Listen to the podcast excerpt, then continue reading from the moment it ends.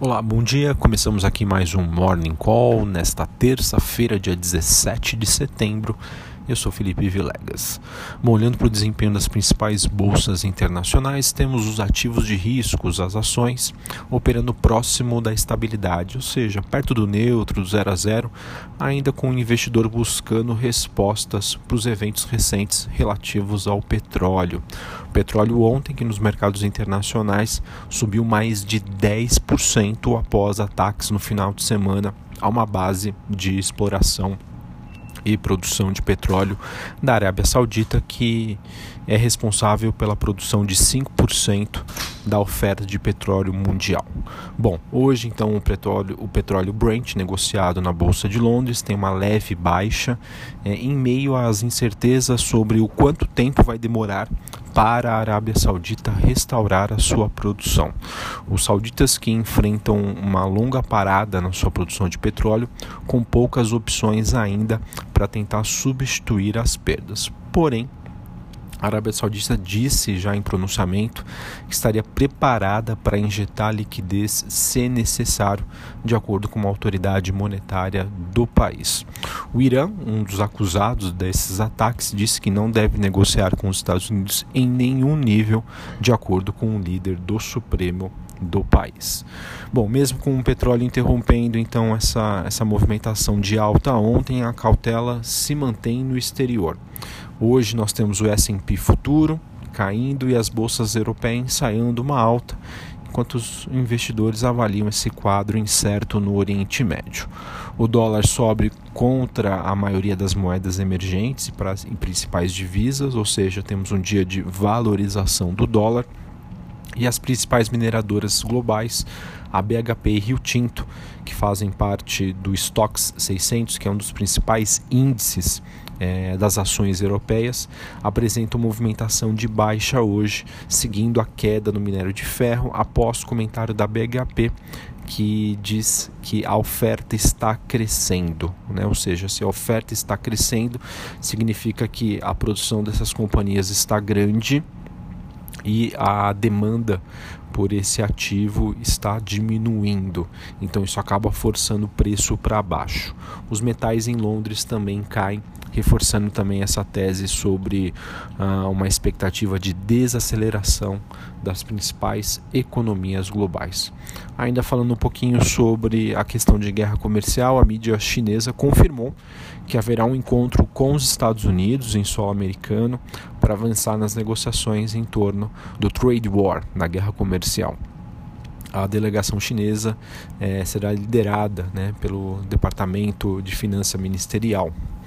Bom, sobre a agenda do dia, destaque para dados de produção industrial nos Estados Unidos, que serão divulgados às 10h15 da manhã é, às vésperas do FONC, o Comitê de Política Monetária nos Estados Unidos, que vai decidir sobre a taxa de juros, assim como o Copom aqui no Brasil.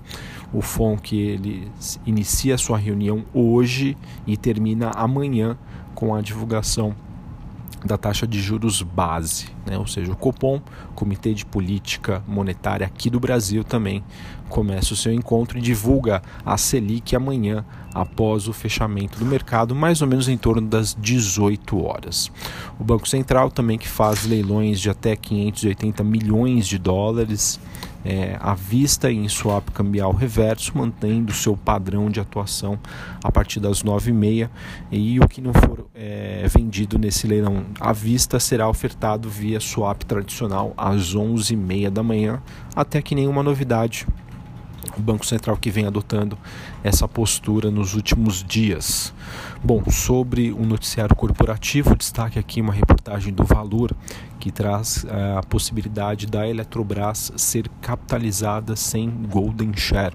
Uh, acredito que essa notícia possa trazer volatilidade para o ativo.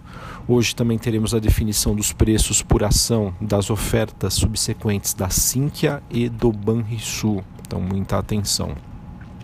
Bom, e conforme a gente é, havia comentado ontem né, sobre o impacto da valorização forte do petróleo nas ações da Petrobras é, e as suas consequências, né? E a primeira delas já acabou acontecendo, tanto Bolsonaro quanto a Petrobras se manifestaram ontem e descartaram um reajuste imediato dos combustíveis. Em resposta à disparada ontem do petróleo, o que acaba então deixando o caminho livre para o Copom, que inicia hoje a sua reunião de dois dias, como a gente já havia comentado, o mercado que espera um corte da Selic para um novo piso histórico de 5,5%. Isso acontece porque o controle dos combustíveis é um fantasma que ainda assombra o mercado, é uma notícia negativa. É, entre aspas, né, essa questão do Copom deixar, em deixá-lo livre, é sobre a questão da inflação. Todos sabem que uma das metas aí do Copom, do Comitê de Política Monetária, do Banco Central, na verdade, é ter esse controle da inflação e sem esses ajustes imediatos, isso acaba deixando com maior liberdade aí para tomada de decisão.